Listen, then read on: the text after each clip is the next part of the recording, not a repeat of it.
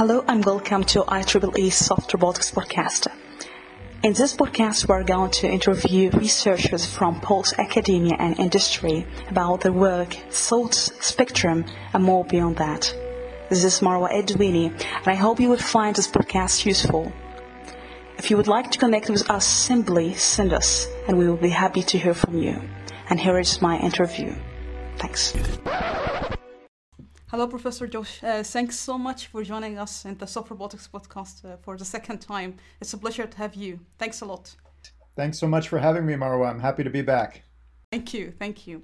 So I'm curious to ask you this time. And the first question is how you would like to define yourself. Oh my gosh, how to define myself? That, that's a yeah. great question. I uh, I don't know. I uh, I find the fact that um, it's hard to define what my group does as a yeah. measure of uh, that we're doing. We're heading in the right direction. I think um, it's very easy in the sciences for uh, particular disciplines to form, and then when they form, they harden and there become particular. Uh, dogmas in each of those disciplines. So mm-hmm. um, I have always liked to try and work uh, in an interdisciplinary manner in the, the intersection between uh, between uh, disciplines. Um, mm-hmm. I guess um, I think the best summary of what my group does was actually uh, came from Linda Smith, uh, a very uh, renowned psychologist at Indiana University. She said, mm-hmm. "Josh, what what what you do or what you are is a theoretical roboticist." So I thought yeah. that was a great uh, a great term. So I'll go with I'll go with theoretical roboticist. Yeah, that's great.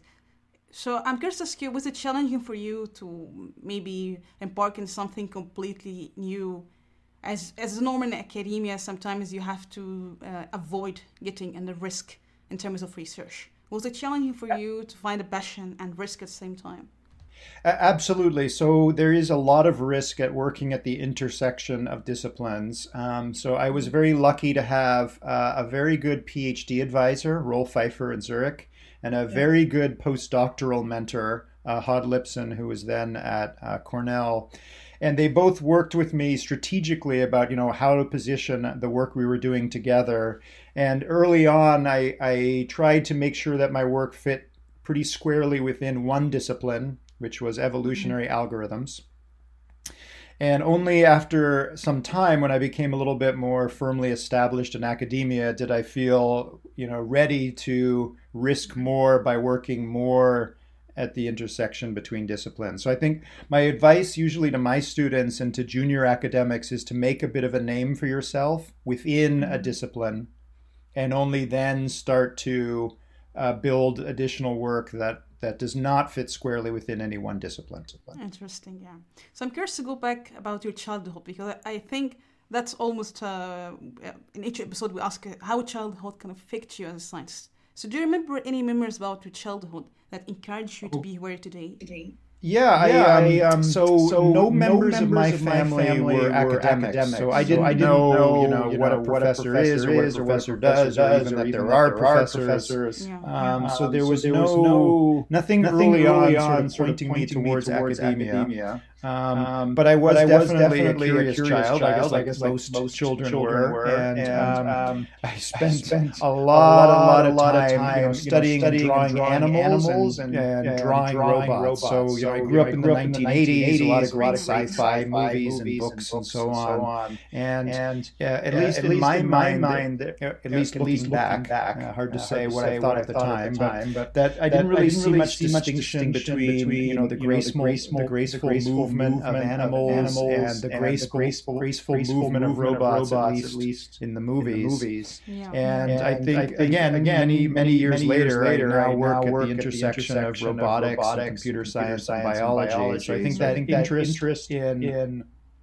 what is what is um, um, what is, what is you know adaptive, you know, adaptive movement, movement, and intelligent, and intelligent behavior, behavior divorced, divorced, from, from you know biology, or, machines. or machines. There's something, There's something that's, that's above, above that's more that's general, general than, any, than one, any one of those, two types, two of, types systems. of, systems. I think I was, think curious, I was curious at that at some way as a child and still continue to work on to this day. So if I ask you what is the most simple and beautiful profound equation inspires you, something in the three discipline, maybe inspire you? Uh, yeah. Um, so for me, I think it has to be F equals MA. Mm-hmm. So okay. uh, everything we do in my group is about embodiment, is is yeah. physical motion, and F equals ma is just about as simple as you can get. But somehow F equals ma is the building block for motion, grasping, mm-hmm. manipulation, social exchange, cultural exchange, mathematics, poetry, you know, all the way up to very abstract uh, ideas. Yeah. And of course, you know, I, I'm not the the first one to be fascinated with this idea that what we may think of as things that are divorced from the body, like mathematics yeah. and poetry, uh, are not. They are somehow very deeply and fundamentally rooted in F equals mm-hmm. ma. Yeah, great. So I'm curious to ask you uh, this question. Uh, how you define soft robotics from your perspective? And I think everyone already know your breakthrough with your team about Xenobots. Uh, what sure. is the definition about soft robotics do you think that we have to consider as a definition? Yeah, it's a great question. So um, soft robotics. So uh, so you think about the modifier soft. Um, mm-hmm often that's strange because we apply that to robots, or in our case, xenobots or biobots, which are often mixtures of rigid and soft uh, mm. materials or tissues. Mm-hmm. Um, so I think the term soft robotics is like the term nonlinear dynamics. So, yeah. you know, for, for a long time, because it was easier, mathematicians tended to focus on linear dynamics and mm-hmm. then you know that that became known as the field of you know dynamics in engineering and yeah. then only later do people add the modifier you know nonlinear dynamics or even complex systems is another good one where that modifier actually suggests a larger and more inclusive class of phenomena and um, so basically linear dynamics are are basically a, um, a subset of nonlinear dynamics where the nonlinearity mm-hmm. is minimal or non existent. So, soft robotics, I would say, is the superset of what is of robotics, which for historical reasons most people equate with rigid robots, so links of metal attached together with rotational joints. But of course, those machines are a subset of soft robotics, which is things that are made up of soft and rigid parts where in some more traditional robots, the soft parts may be minimal or non existent. So, my definition of soft robotics spans, you know, and I think like many others, it is the it's the term that captures all of robotics and this emerging field of, of bio uh, biobotics as well. As well. Very interesting. And I would like to talk again about nonlinearities because I think that's a very interesting sure. point. And do you think that we embrace nonlinearities in the material in general? Because we have a discussion about how we can access the beneficial nonlinearities in the material or maybe in the structure we develop. What's your thought about nonlinearities uh, and how we can access them in a beneficial way?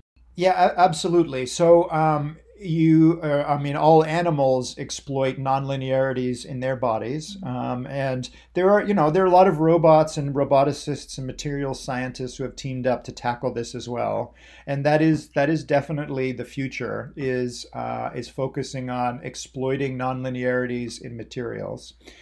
It is particularly difficult because obviously it becomes much more difficult to predict the outcome of a nonlinear action in a material and mm-hmm um, and there is another thing that makes it uh, challenging uh, or difficult to tackle, which is that ideas from AI are trickling into robotics. So, obviously, with the deep learning revolution, there are a lot of uh, amazingly powerful AI methods that roboticists are applying to create or improve their robots.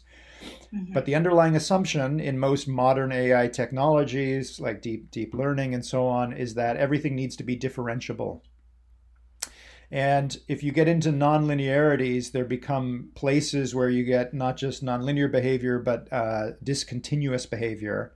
And the AI methods that we're now applying to robots don't work very well there. So there is increased, uh, not fear maybe, but trepidation about you know handling nonlinearities because it may break the assumption that you know the system is differentiable everywhere. Um, yeah. So how to how to deal with that is is tricky. And of course, in my group, we work with evolutionary algorithms, which have a number of limitations, But one of mm-hmm. their advantages is that they can handle situations, parts of this the search space that are non-differentiable or highly nonlinear or discontinuous. Yeah, that's interesting point. And I'm curious to ask you in this in this context, what do you think maybe area or direction of research is very promising, but the community seems to disagree or doesn't give much attention to it at the moment? Besides, that doesn't get mu- yeah, that doesn't attention. get much.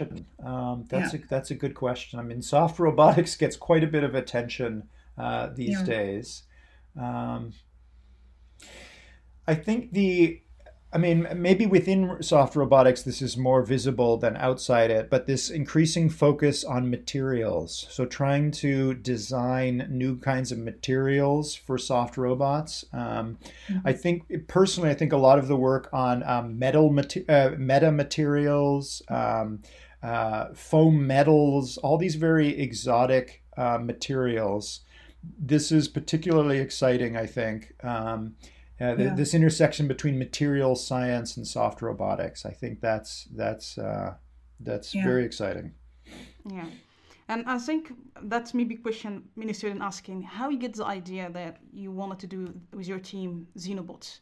Why you, you yeah? Because it's it's really when you see most of of course you are more experienced in that, but when you look that you go for the maybe the less risk, just or maybe the trend but you go something beyond the trend and just to want to use biological tissues like the frog employee. So how you get this idea? Well, I, it wasn't me that got the idea, and I don't think any one person got the idea, which is again one of the, the, the fun things about science is if you get the right people together, they collectively yeah. come up with an idea that no one person would come up with.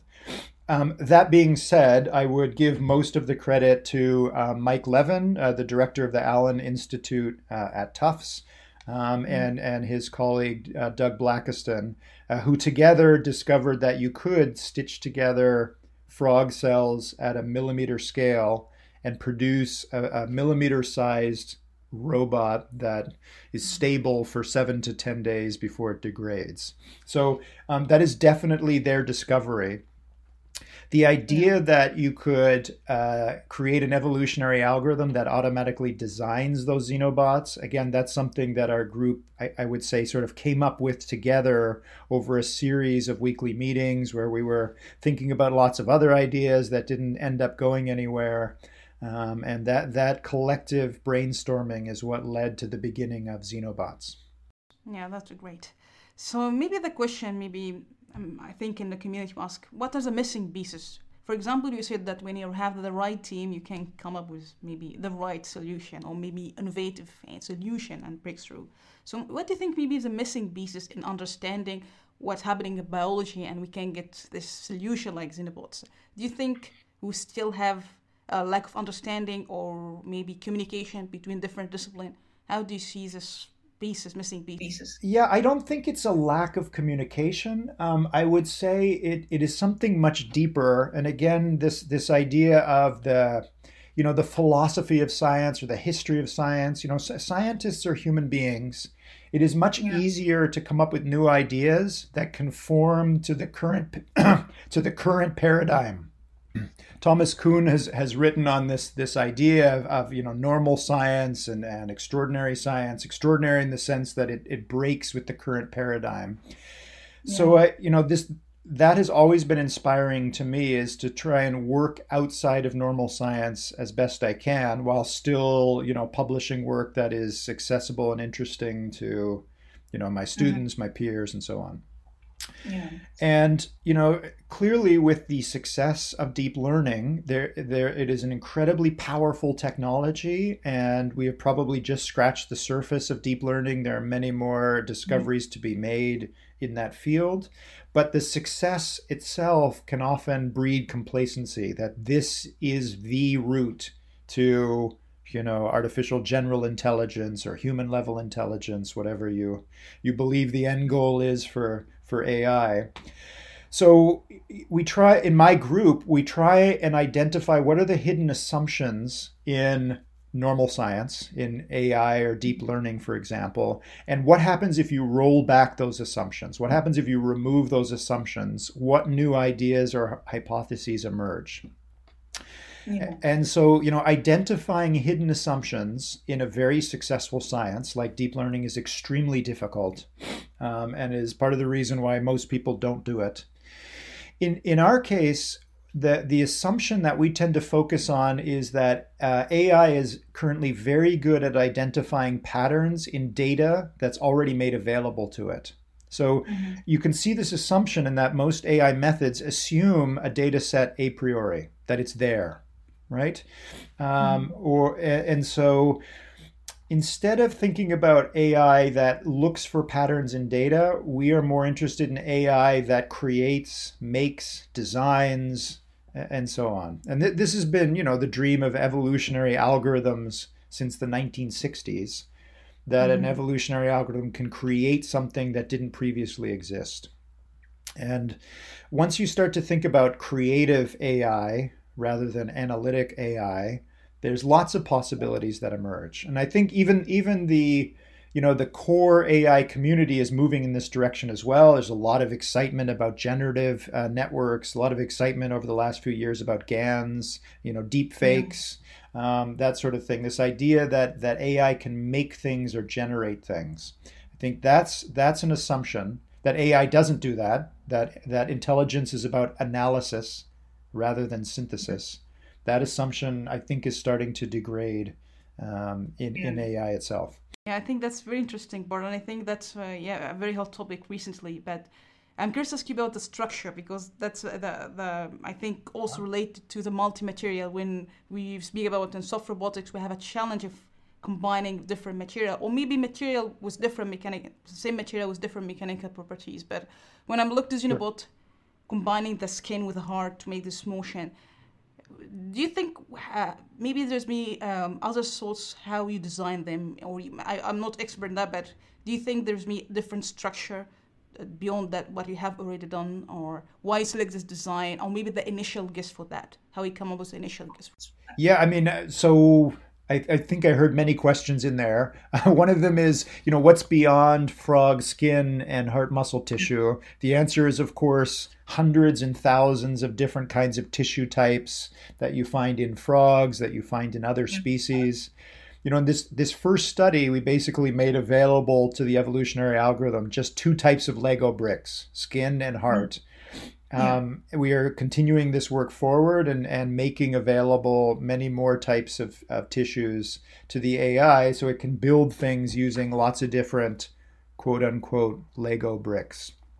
Um, you, you also were highlighting this this question of structure which again mm-hmm. is um, very important to us. So if you think about designing materials, you could parameterize, you know, um, the space of possible materials and apply an existing machine lear- learning method to, you know, regress to the optimal set of parameters to describe that material and then manufacture it.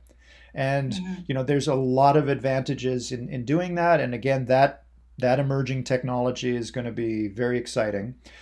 But what happens if you don't know the number of parameters that you're you're trying to yeah. learn? Again, you come back to this idea of a generative process. So the thing that's being built, the structure, you know, may have more or less parts.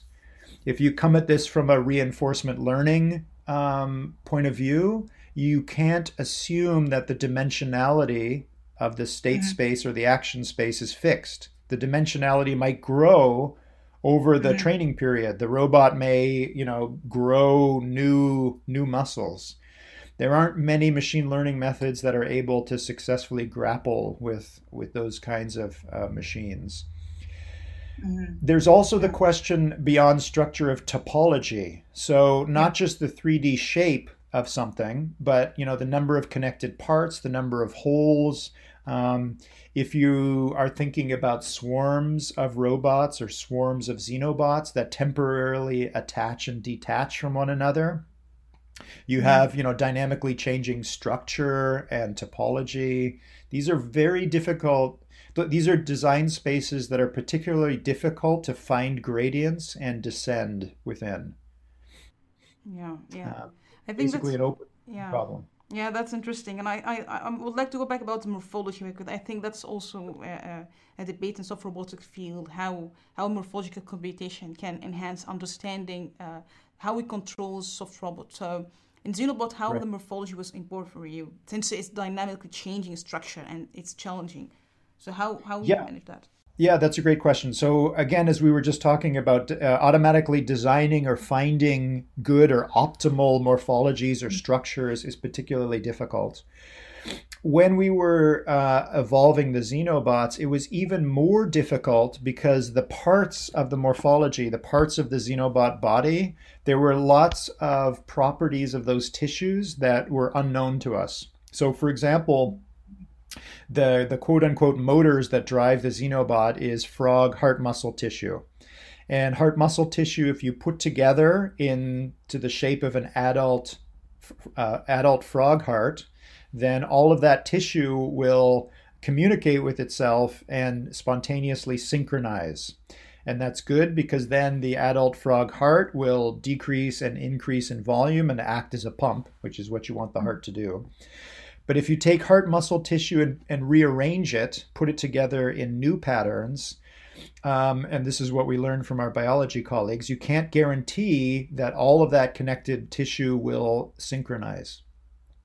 Mm-hmm. So, if we have a, an evolutionary algorithm that is tinkering with different ways of putting pieces of heart muscle tissue together, how does the evolutionary algorithm know how that tissue will act in the simulation? So, mm-hmm. again, maybe for your listeners who don't know, we were evolving uh, simulated xenobots in a physics engine, and we need to build into that physics engine the properties of these skin and these patches of skin and heart muscle tissue. Mm-hmm. So we asked Doug Blackiston, our microsurgeon colleague, we said, well, how should how should we model the behavior of the heart muscle tissue? And and Doug, in essence, shrugged and said, I don't yeah. know. So we we assumed that uh, in any simulated xenobot um, that any patches of heart muscle tissue would uh, would expand and contract in volume at, at random phase offsets from other mm-hmm. pieces of tissue in the same xenobot. What that means is you've now asked the evolutionary algorithm to try and build a machine out of unreliable parts. There, there's random action in those parts. This is an mm extremely difficult design problem. Yeah. So mm-hmm. I uh, I uh, I describe this. You uh, one way to think about this is imagine that you had to build a boat, um, and you could put human rowers into that boat. But the human rowers, when they row in the water, they're going to row at f- random phase offsets from one another. They're not going to synchronize and all row mm-hmm. together. Yeah. You can put as many of these human rowers in the boat as you want at any position. Your task mm-hmm. is to z- design the shape of that boat and where to put the rowers so that the boat goes straight as quickly as possible. It's yeah, it's basically an impossible task for a human to solve, yeah. or at least no one's come to me with a solution yet. But it yeah. turns out one of the things that, from, as a computer scientist, that was most exciting about the Xenobots project is that an AI can solve this problem. The evolutionary algorithm can figure out how to build a, a more or less reliable machine out of unreliable mm. parts. And I'm curious to ask you about, about Bart mentioned that every cell uh, is moving in, different, uh, um, maybe individual is a moving uh, in different direction and how you managed uh, to get uh, the finals in the boat moving in a certain locomotion and it doesn't make I don't understand how this happened making rolling or rotation how you managed to do that? Well again we didn't do it. It was the evolutionary algorithm that did it. And um, it's again very hard to describe the evolved solutions but i will i'll try to. Um, the main design that Evolution produced um, was the one that we re- we spent most of the time reporting on in our PNAS paper from January. That particular Xenobot, um, the bottom half of the Xenobot is all heart muscle tissue, and the mm-hmm. top mm-hmm. half is passive uh, is passive skin material. Yeah. That Xenobot has two big back legs. I don't know if you'd call them legs, but at least it has two protrusions on the back. Mm-hmm. So when you put it on the bottom of a petri dish, um, it basically rests on its nose, sort of falls face forward. And then most of the mass is rotated forward. So when the, the bottom of the Xenobot starts to oscillate at random, you have this um, you have this non-random mass distribution so that the random pushing of the xenobot against the bottom of the petri dish results in forward motion which is what we evolved the xenobots to do so yeah. it's it's kind of it's pretty cool because the evolutionary algorithm is exploiting lots of aspects of f equals ma here it's mm-hmm. the you know the shape, mass distribution. There's something about the way the Xenobot breaks the symmetry of friction with the ground. So there's less friction um, in the forward direction than when pushing in the backward direction, which is what allows it to kind of slide or push itself forward or shuffle forward. The mm-hmm. putting the muscle on the bottom and skin on the top. It's evolution is kind of exploiting all the different features of embodiment that we made available to it. Yeah.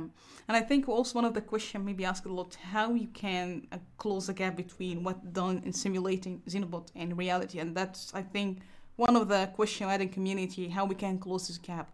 And in, yeah, in this research, it's almost like the accuracy is so high. Just how we manage also to do that.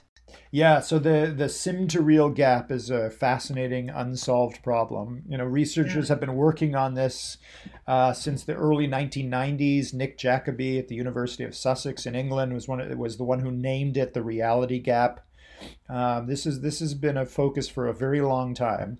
When you're working with soft materials, the gap looks particularly scary because mm-hmm. obviously mm-hmm. in soft materials there's lots of nonlinearities complex, uh, you know, friction things are going mm-hmm. on. A lot of my colleagues have kind of thrown up their hand and said there is, it's impossible to cross the sim to real gap for particular types of soft robots, and they, they might be right, but I'm I'm yeah. more of an optimist. I think um, again you can exploit the rich dynamics of soft materials to actually narrow the sim to real gap. Mm-hmm. If you have something that is that is soft, you can actually make extremely high friction with the ground, which means, for example, that if you don't model the friction coefficients uh, perfectly, it's okay. You because yeah. you have very high friction. Um, uh, or you can again with soft material you can create a smooth surface that has extremely low friction so again, if you don't get the, the low friction coefficient exactly right, it's good enough. The, the robot is going to evolve the ability to walk, assuming that it either has very high friction or very low friction. So you're mm-hmm. kind of um, you're making two two discrete bins, high and low friction, and you know they're so far apart from one another those two bins that if you don't get the boundary, you don't model the boundary right, that's okay. So that's just kind of one example of how actually thinking carefully about embodiment can lead you to the realization that you can actually exploit embodiment to make the gap narrower rather than larger. Mm-hmm. One other one other approach to the sim to real problem that I think uh, a, a, growing number of roboticists is uh, embracing is real to sim. Mm-hmm. So once you deploy a machine to the world, you know, and that machine generates large amounts of data, you can use machine learning methods to collect all that data and automatically refine your model, your sim, to, to more closely match reality. Um, th- mm-hmm. that's something I worked on with, with Hod Lipson um, back in the 2000s, and, and a lot of other people have taken that much farther since then. But uh, again, that, I think we can exploit modern AI methods to use real to sim to help with yeah. sim to real. That's interesting. Yeah, and I would like to go again about the cognition about uh, in xenobots. Can you tell us sure. about how they are in uh, these cells are to which level they are intelligent, and do you think they have like feel uh, uh, like emotion in the material? We we try to design something like design uh, feel the emotion as well. So I don't know what's yeah. the characteristic do you think uh, you still have to discover, or maybe something is still you need to understand about Xenobots. Yeah, th- this this idea of you know how intelligent the cells themselves are. This I've learned a lot recently about this from my colleague Michael Levin, who is a yeah. who is a world expert on on this exact topic. Is that even in organisms or tissues or cells where you don't have any nervous tissue, you don't have neurons or synapses, there is mm-hmm. still a lot of intelligence there. Uh, uh, Mike refers to this as basal basal cognition.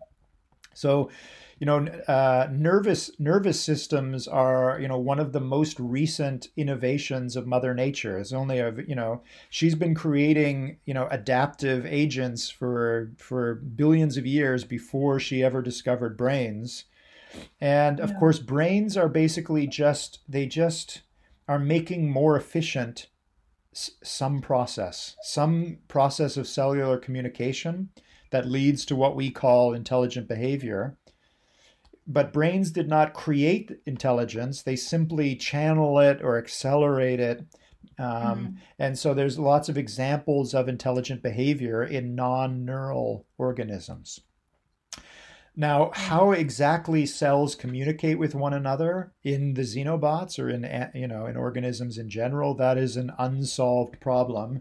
And Mike's group at, at Tufts is dedicated to trying to crack that bioelectric code. What is it exactly that cells are saying to one another? To yeah. maintain useful form and function. And in the case of xenobots, what are they saying to one another when they undergo mm. this this major reorganization and still are able to produce useful function. We're hoping actually that the xenobots might serve as a new scientific instrument. They might we might be able to image or observe xenobots uh, in ways that are difficult or impossible to do with animals because mm-hmm. if you observe them over too invasively, obviously you kill the animal. So, could xenobots actually be evolved to advertise their internal function? Can they show us, or can we evolve them to show us how the cells of which they're comprised talk to one another? I think that's a particularly exciting next step for mm. us. That's very interesting, yeah. And I maybe stupid question. I don't know if the cell may be no, responsive. No such thing as a stupid question. maybe stimulus to uh, external external uh, stimulus. I don't know because they already self-propelled. Do you think you aspire to control them in a different shapes and and have you ever think they can be responsive to external stimulus? I don't know if you have concept like that. Yep. So, um, so, so uh, two questions there. So, are they, are they, or could they be responsive to stimulus, and could we control that process? Mm-hmm. So um, they are already responsive to their environment. Um, yeah. If you go back and look at some of the videos from the the initial um, Xenobot publication, we have mm-hmm. some examples in there of uh, a, a, swarm of Xenobots that were placed in a petri dish, in which we also placed uh, a whole bunch of pellets that are smaller than the Xenobots, and they mm-hmm. seem to push those uh, pellets into piles um, we've seen an instance of one Xenobot that actually circles around an individual pellet and continues to push it. It almost looks like a little small Xenobot sheepdog that's that's herding sheep. Um, and we we did some investigations to show that it's very unlikely that that's just random behavior. It is more likely that the Xenobot is sensing and responding to that pellet or to other Xenobots in the dish how it's responding, again, we don't know, but it's clearly not blind. It's, it's clearly seeing and sensing the world around it and modifying its behavior based on what it senses. Mm-hmm. And if that is true, and it looks like it is true, then it starts to suggest ways that you could modify and ultimately control that sensory motor coordination. We haven't we haven't got there yet, but that's that's where we're headed. Yeah, great. And I'm also curious about the part of maybe the Xenobot self being biodegradable and self-healing properties as well. And I'm curious about the question, can we design a material that never be damaged? And I, I think also Professor Su from Harvard is interesting in, in this research line, how we can design material that never damage. And when I'm looking at Xenobot, I'm curious to ask you, what's the time scale they can heal, self-heal? And do you think that maybe the structure you develop that you can predict the places that Xenobots can be uh, face damages, maybe in the future for a certain application? And do you think you can design the structure of a skin and heart in a certain way that so that the Xenobots never damaged maybe biodegradable but never damaged in their lifetime for seven days? Yeah, that's a great question. So, could we make them even more resistant to damage than they are now? Yeah. So, again, just for your readers, at the moment, what we know is that um, if you take a xenobot and cut it almost in half, it will mm-hmm. fold in on itself and reconnect the cleaved tissue um, over the course of a couple of hours. Um, so it doesn't form scar tissue like mammals or, or we do, but it does. It definitely does stitch back up the cut. Um, and again, the fact that it does so is is pretty amazing when it's not in the shape of a frog. And so I think, like you were saying, I think there's lots we could learn from that about how to create non-biological robots or materials or or uh, infrastructure that also is very resistant to damage. And I think, um, again, like you said, maybe some of the other people you've had on your podcast here are working on purely mechanical approaches to that. So you can create, you know, not a robot, but a material that just because of its material properties, its mechanical and material mm-hmm. properties, will, you know, um, emit uh, a liquid that that solid that flows into a cut and then solidifies again. Um, mm-hmm. It doesn't require any intelligence; it's just purely mechanical my intuition, and again, I'm a computer scientist, not a biologist, but my guess is that what's going on in the xenobots or in organisms is that they they're built of this material, particular material that that spontaneously wants to uh, mm. heal, and the intelligence of the cells is basically just to channel or accelerate that process. So I think in the robotics field you can imagine robots made out of materials that even if the robot is is turned off and it's and it's damaged somehow, its body will passively try uh, will deform uh, in some way to fix itself. And if the robot is turned on, it can sense what's happening and act in such a way to accelerate that process. Um, the details of how all that would work, again, I don't know, but hopefully we can get some more hints from looking in more mm-hmm. detail at xenobots as they recover from uh, uh, injury. Maybe the limitation that something you think very challenging for designing xenobots in terms of maybe preparation, cell uh, or fabrication, or the same thing very challenging, or maybe technological roadblocks to having in a larger scale, or maybe realistic application like, um, for example, as mentioned, crawling through your artery, uh, the human body for curing certain tumor. If you look for this example for now, what do you think maybe a, a really a technological roadblock for you? Yeah. So um, okay. Uh, uh, again, I hear two questions here. So the the um, challenges to moving forward and then applications. So there mm-hmm. are clearly many technical and, and scientific and engineering challenges remain. Um, the big engineering challenge is how to automate the manufacture of xenobots. So at the moment, um, Doug Blackiston, our very talented microsurgeon, builds the evolved xenobot designs almost cell by cell, or at least parts of tissue by tissue. It's an extremely manual, painstaking, and slow process. Um, so we're looking at a number of you know bioprinting and other types of uh, biological manufacture or synthesis technologies where we could connect the evolutionary algorithm to those bioprinters. And what's evolved in simulation could then be automatically manufactured. This is an idea that goes back to, to Hod Lipson, uh, who originally proposed connecting 3D printers to evolutionary algorithms so that you could automatically print evolved solutions. Um, that, that I would argue is probably mostly an engineering challenge at the moment. The scientific challenge, which you already asked about, is this issue of control. How do we gain, or how do we allow the evolutionary algorithm to gain more control over fine tuning the behavior of, of xenobots? That's a scientific challenge because again, we don't we need to learn much more about how cells communicate with one another and how we mm-hmm. can exploit that communication or direct that communication by putting together tissues in new ways. So basically, what it seems like at the moment is the best way to program a xenobot is by rearranging its body. And this is a very non intuitive approach to programming or control for computer scientists or engineers. We, we tend to assume the body is fixed and there's some, you know, control circuitry or CPU that we can program to get the machine to do something useful. What if there is no CPU? What if there is no neural tissue in the xenobot? You have to program mm. it or control it by shaping it. That's that's a big open uh, question. Um, assuming we solve the the scientific and the engineering challenges there, then maybe we could start to scale up this technology for potential applications. Um, mm-hmm.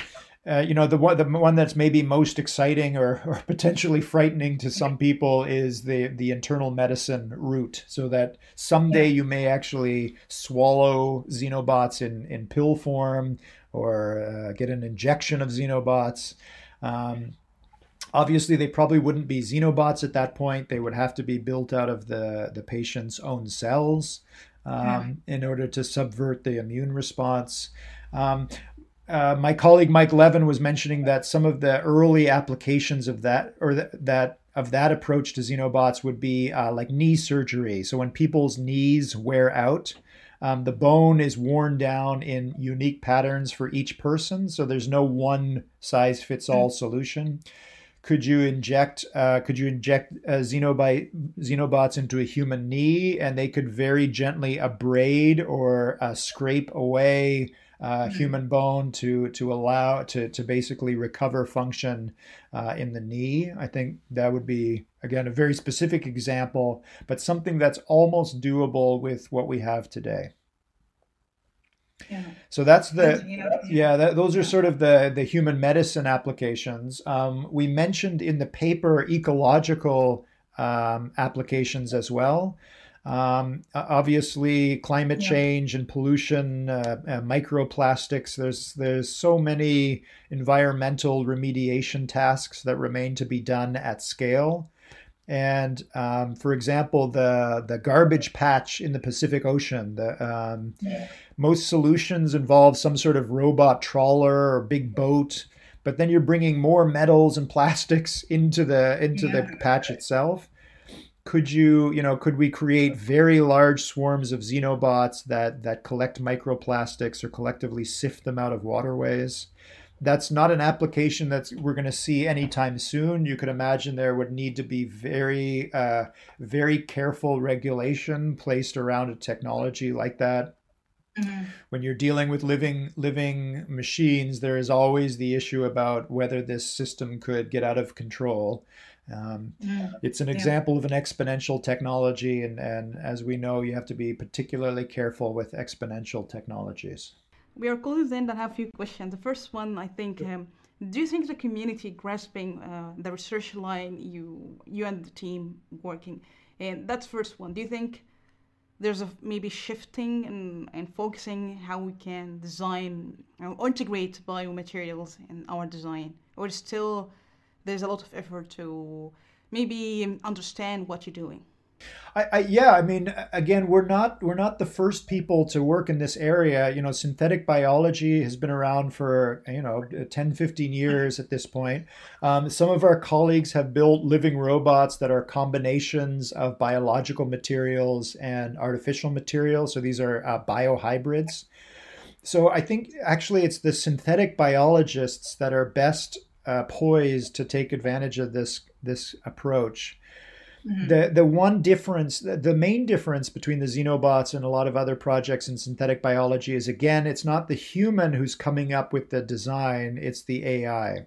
So you know, mm-hmm. synthetic biologists are definitely applying AI to design, you know, um, uh, you know, n- new genetic interventions, um, creating DNA robots, you know, all, all sorts of things but I, I think what we're trying to demonstrate is you can use the AI not to again look for pattern in data, but you but use creative AIs that create new structure, new forms that don't um, where the human is not introducing their bias about the shape or uh, composition of those those machines. I think there's growing interest in how to do that, how to design biohybrids or completely biological machines from the mm-hmm. from the ground up, for sure. Yeah. yeah. Yeah, and I'm also curious to ask you about maybe things uh, announcement of uh, your. In, I think in Geneva after publication, the the sound of maybe in media, and I, I also I think one of interesting thing when the kid I you shared this video in tweet she, she was explaining uh, Xenobot. How do you feel about maybe the perception of the general public and the kids and and this publicity you get from this project as a scientist? What did you thought about that? Yeah, uh, that was quite an adventure. So um, yeah, we published the Xenobots paper back in January 2020. Uh, two yeah. two months before the pandemic started, so it was obviously yeah. a different a different world at that time. Um, we, I mean, we kind of knew that there was going to be some some media interest. If you're making robots out of frog cells, you can expect, you know, there's going to be some media interest. But the the amount of media interest we got was, at least for me, much more than than expected. Um, yeah. And I, you know, I guess in retrospect, it's easy to to understand, but um, and again, maybe in retrospect, not surprising, there was sort of equal parts wonder and equal parts fear about this uh, technology. Yeah. It is quite different, I think, from a lot of the other technologies at the intersection of biology and, and engineering. So I think that mm-hmm. was may, a little bit shocking to people. Um, yeah. And I think the fact that we mentioned applications in the paper, like I said about uh, hum- for human medicine or for you know introducing xenobots into waterways or soils, I think there might have been, and this might have been our fault. We there was sort of a, a misunderstanding that we're going to be doing that, you know, this year. Uh, applications are always, you know, far in the future. We we absolutely are looking at you know how to create regulation regulation around this new kind of technology. Um, so I think yeah. that explains some of the a lot of the media interest. Um, yeah. It's also, you know, it's uh, obviously as a, you know, as a scientist, it's gratifying to know that people are interested in what you work on, and um, it also uh, challenged us to be able to explain not just the technical side of xenobots, but again the the ethical side you know why mm-hmm. why we as the creators think that this you know will not be dangerous if it's treated in the right manner um, rather than just us saying don't worry everything will be fine that was a mm-hmm. th- that was a learning experience for me about being able to defend my claim or our claim that if this technology grows that we can uh, control it that's great. Yeah, and as a scientist, is something maybe changing in you? Like I have to maybe work harder as a inside yourself is there something changing you after that yeah i mean uh, like i mentioned you know the xenobots is could be an exponential technology meaning that mm-hmm. if there's enough raw material around uh, or bioprinters or whatever that these things could keep proliferating um, yeah. That's not something that I, as a roboticist, have worked on before. Uh, of course, the mm-hmm. idea of self replicating machines or exponentially increasing machines has been around for a long time. You know, the public said is this sounds like, you know, the, the gray goo hypothesis. We're going to have frog bots covering the surface of the earth. So um, it's, it's, as a scientist, it's interesting to think about exponential technologies and how they they could be kept from growing exponentially. Yeah, it's also yeah. interesting um, because this is a uh, an AI related exponential technology, and in AI, anybody who's worked in AI probably knows about the problem of perverse instantiation, meaning. Yeah. That if you optimize a robot or a neural network to do something, it will often uh, maximize your objective function, be able to do what you asked it to do, but not in the mm. way that you wanted it to do it. Um, yeah. So, you know, you have an autonomous car, and if you tell it to go from point A to point B, it'll go up on the sidewalk and drive directly from point A to point B. It, it does what you wanted, but not in the way you wanted it to do. So with the with the xenobots, you have these two big challenges that are converging perverse instantiation, making sure the xenobots do not only what you ask them to do, but in a way yeah. that is acceptable to people. and mm-hmm. to ensure during that process that you can keep these things from proliferating exponentially. That's obviously a big open question, and we are not going to be deploying xenobots anytime soon until both of those challenges are addressed.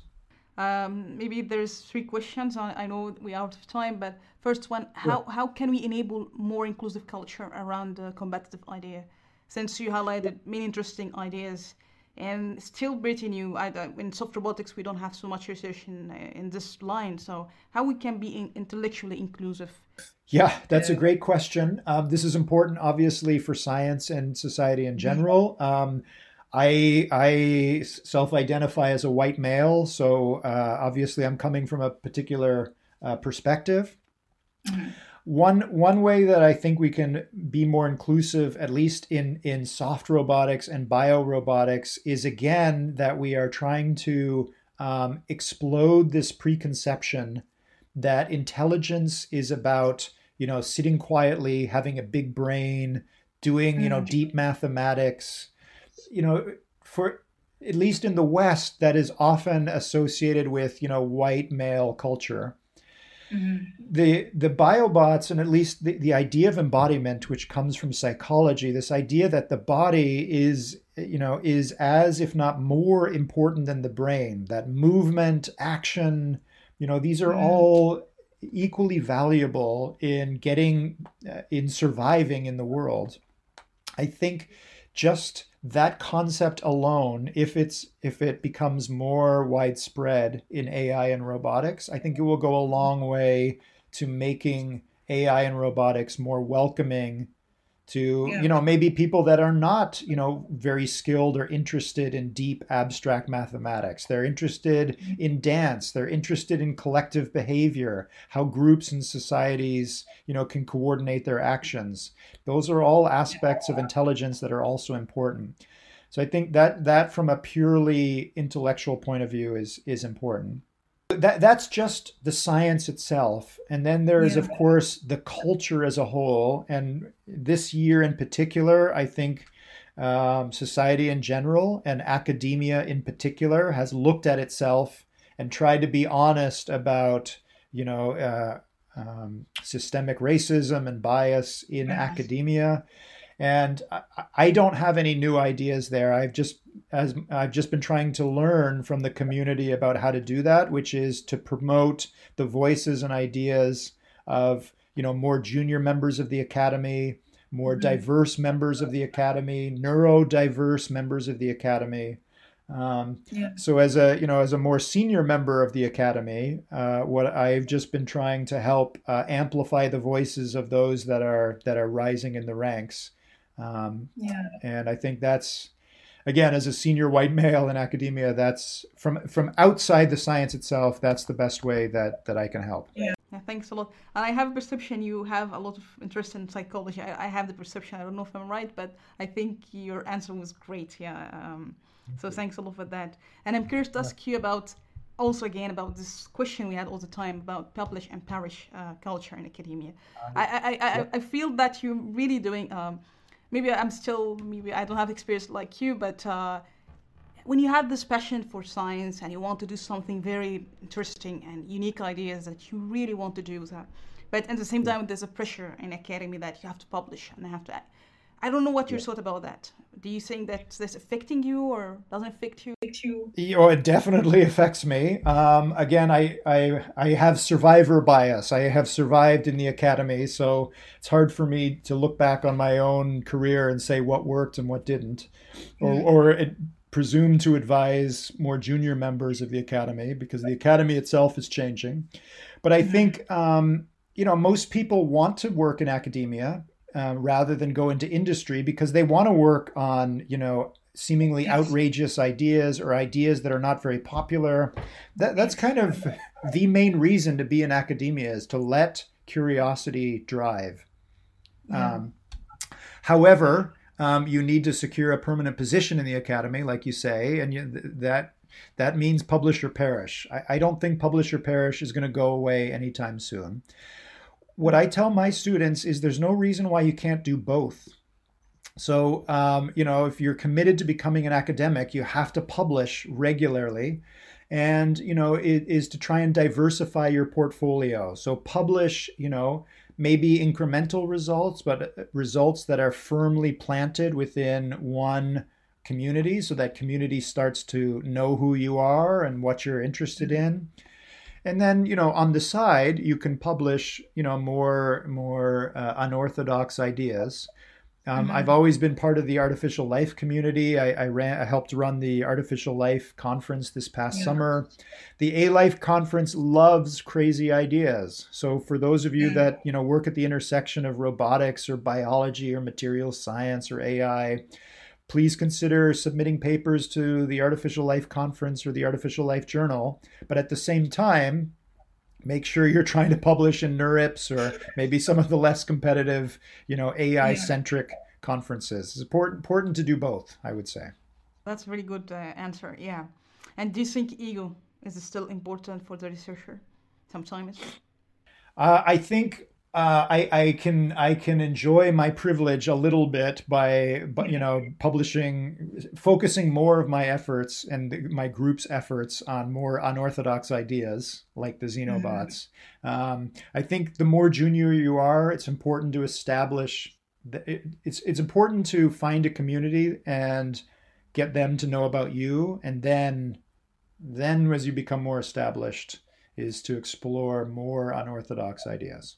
Do you think maybe the most important quality you have gained while being in academia? One important quality. Oh boy, uh, most important quality. Uh, I would say I don't know about one. I would say there are two, which is mm-hmm. curiosity and grit.